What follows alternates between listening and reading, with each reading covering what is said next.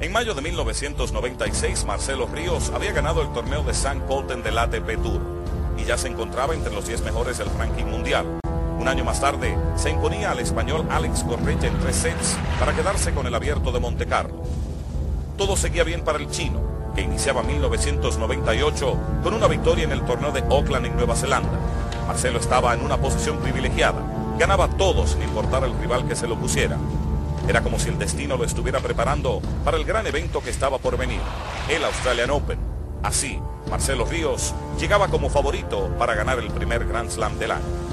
Ya uno dice, wow, este jugador tiene no solamente el potencial, ya está pagando dividendos y parece que viene el salto gana Oakland y después en el abierto australiano empieza, empieza a descollar y en la final, cuando se va a topar contra Peter Cord, este jugador checo, uno dice, bueno, son jugadores similares en talento, pero sobre todo Marcelo Ríos, que él creo que todavía es más rápido, más ligero de piernas, es más pequeño, es más rápido que Peter Corda. Yo pensé que, a Corda le ganaba porque era un jugador que, que por el estilo de jugar del chino lo podía acomodar porque pegaba muy fuerte, el chino se movía bien, pero fue un partido muy raro. Porque pierden tres sets corridos y creo que fue 6-2, 6-2, 6-2. Una paliza. Y él era favorito, ampliamente favorito.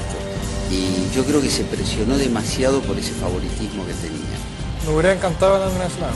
Hubiera, como, hubiera completado todo, todo lo que hice con un Slam. Pero ese día estuvo, jugó mejor. No, no, tampoco no no me pongo a pensar de que si hubiera ganado que hubiera pasado y tampoco creo que si hubiera ganado Australia, mi carrera o mi cosa, como vida como te dije, hubiera cambiado mucho. Pensé que iba a alargar el brazo en algún momento, iba a poder soltarse, iba a poder moverse más rápido, iba a poder cambiar el juego, no hizo absolutamente nada. Me pareció, como amante del tenis, una vergüenza que él no haya ganado ese Australia contra un corda drogado. En ese momento él era campeón de un Grand Slam.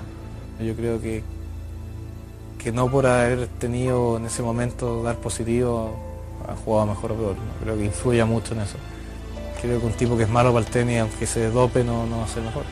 Como principal situación fue que él estuvo un poquito por debajo, que jugó un poco tenso y que bueno, obviamente que si fue Corda ayudado por, por el uso de sustancias no, permitidas, eh, es una trampa que lamentablemente no se pudo descubrir en ese momento. Lejos de ser un paso hacia atrás, el no poder ganar el Australian Open lo motivaba para llegar fuerte a los próximos torneos como Indian Wells y el Lipton Open. Quería llegar a la cima del tenis mundial. Nada sería fácil, porque no solo él tendría que ganar, sino Pete Sampras, su rival en la carrera por el número uno, debía perder. Algo que sucedió en Indian Wells. Más tarde, en el Lipton, todo marchaba sobre fieles. Ríos llegaba a la final y si la ganaba, se convertiría en el primer latinoamericano en ser número uno del mundo oficialmente reconocido. Pero André Agassi representaba una amenaza grande en las aspiraciones del chileno. La atmósfera en el torneo de Miami era, era, muy importante porque el torneo de Miami es un torneo que tiene un buen número de público de origen latino. Estaban tratando de ver, de animar a Marcelo para que pudiera ganar el torneo y así convertirse en el jugador número uno del mundo, que es la primera vez que eso sucedería en, relación con jugadores sudamericanos. La pista estaba llena, que todo eran banderas de Chile, que todo era un, la gente estaba enloquecida con, con él. Hizo un partido muy, muy, muy valiente. Y pocas veces vi a alguien faltarle tanto el respeto a Agassi. O sea, realmente le dio una paliza. O para acá, para allá, lo venía corriendo lado a lado. Tenía un punto increíble, nada estadio lleno chileno, parecía como si estuvieran jugando en Chile. Me acuerdo que a casi nunca le gustó jugar mucho con Marcelo de la manera que él jugaba. Y, fue un set corrido, fue, fue contundente, ahí no hubo suerte, no hubo nada, fue, solamente eh, lo, que, lo que todos esperaban y lo que y Marcelo respondió a ese favoritismo sin ningún problema. Se convierte en número uno del mundo, primer latinoamericano. Es difícil ver a Marcelo Ríos mostrar emociones y, y luego, claro, tratando de, reconocer el momento, pero respetando quién estaba del otro lado de la cancha, ¿no? Era como un desafío bastante bonito, tener que ganar la gas en su país, en su, lugar donde él era, ídolo y el, recuerdo que, más bonito que he tenido hoy en día en, mi carrera. Los chilenos festejaban y celebraban la gloria de Marcelo Ríos. El mismo presidente de la nación, Eduardo Frei, invitó al chino y a su familia a la Casa de la Moneda para que la gente pudiera saludar al nuevo ídolo que había alcanzado la hazaña más grande del deporte chileno. Ríos se había convertido en una figura pública. Todo había cambiado para él.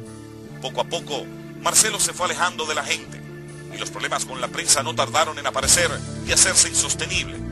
Ríos estuvo permanentemente en la prensa por situaciones negativas, y, pero que son cosas que él protagonizó y que, para el deportista más destacado que ha tenido este país es inevitable que si protagoniza episodios de ese tipo va a estar en los medios. Me acuerdo cuando fui a Argentina, cuando llegó a la, Copa Davis y le preguntaron eh, cuál era la diferencia eh, entre él y Vilas. Y él dijo que él nunca, que Vilas nunca había sido número uno. O sea, yo creo que en algún momento de su carrera tendría que haber empezado a, medir un poco ese tipo de comentarios, porque este, reírse o menospreciar la carrera de Guillermo Vilas es faltarle respeto al tenis. Él sé que ha ganado, ganó más títulos, pero si lo veo jugar con Vilas creo que yo soy totalmente superior a él, tenísticamente. Cuando alguien le cae mal a todo el mundo tiene que haber un motivo, pero hombre, yo creo que si alguien se para a pensar y dice, ¿por qué tengo tanto feo con tanta gente? Algo mal estaré haciendo, ¿no? Yo creo que ese, ese planteamiento tiene que hacérselo él mismo. A ver si el número del mundo tenía recién 21 años considero que, que fui, era bastante inmaduro en muchas cosas. Y no logré llegar a disfrutar o, aceptar o sacarle ventaja a ese número uno. Que quizás si lo haría hoy con 30 años lo disfrutaría más y lo tomaría de otra manera. Yo creo que el mismo día que Río se consagra número uno empieza su pesadilla.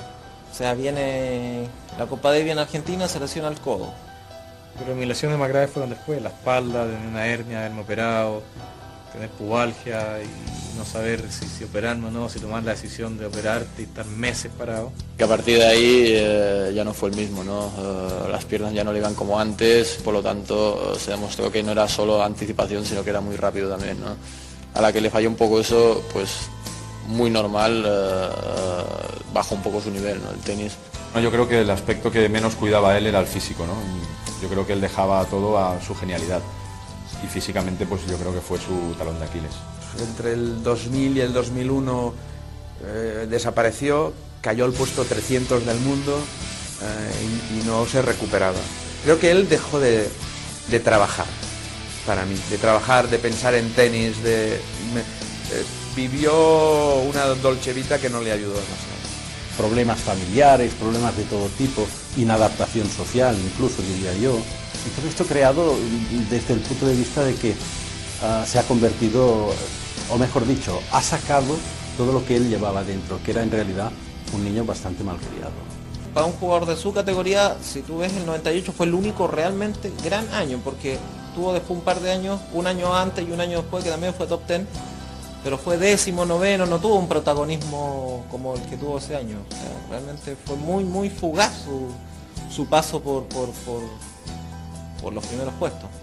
Y también creo que, en la época que me pasó después de ya tenerlo, haber sido número uno, como que, igual te baja como, un relajo. cuando me empezó a ir mal, cada vez quería viajar menos, eh, quería estar en mi casa, decía que para qué, sigo jugando si ya lo hice lo que quería hacer, no necesito esto, Y, y en esos momentos empezó a bajar un poco de, no sé si nostalgia, pero extrañar mi lugar y decir que, que hago acá si puedo estar en mi casa ahora haciendo otras cosas. Por sus constantes lesiones y operaciones a las que fue sometido, se vio obligado a ausentarse de los torneos más importantes, con lo que el chino comenzó a madurar la posibilidad de retirarse. Pero antes que ello sucediera, se planteó un nuevo desafío, ganar para Chile la Copa de las Naciones junto a Fernando González, Nicolás Mazú y del capitán Horacio de la Peña.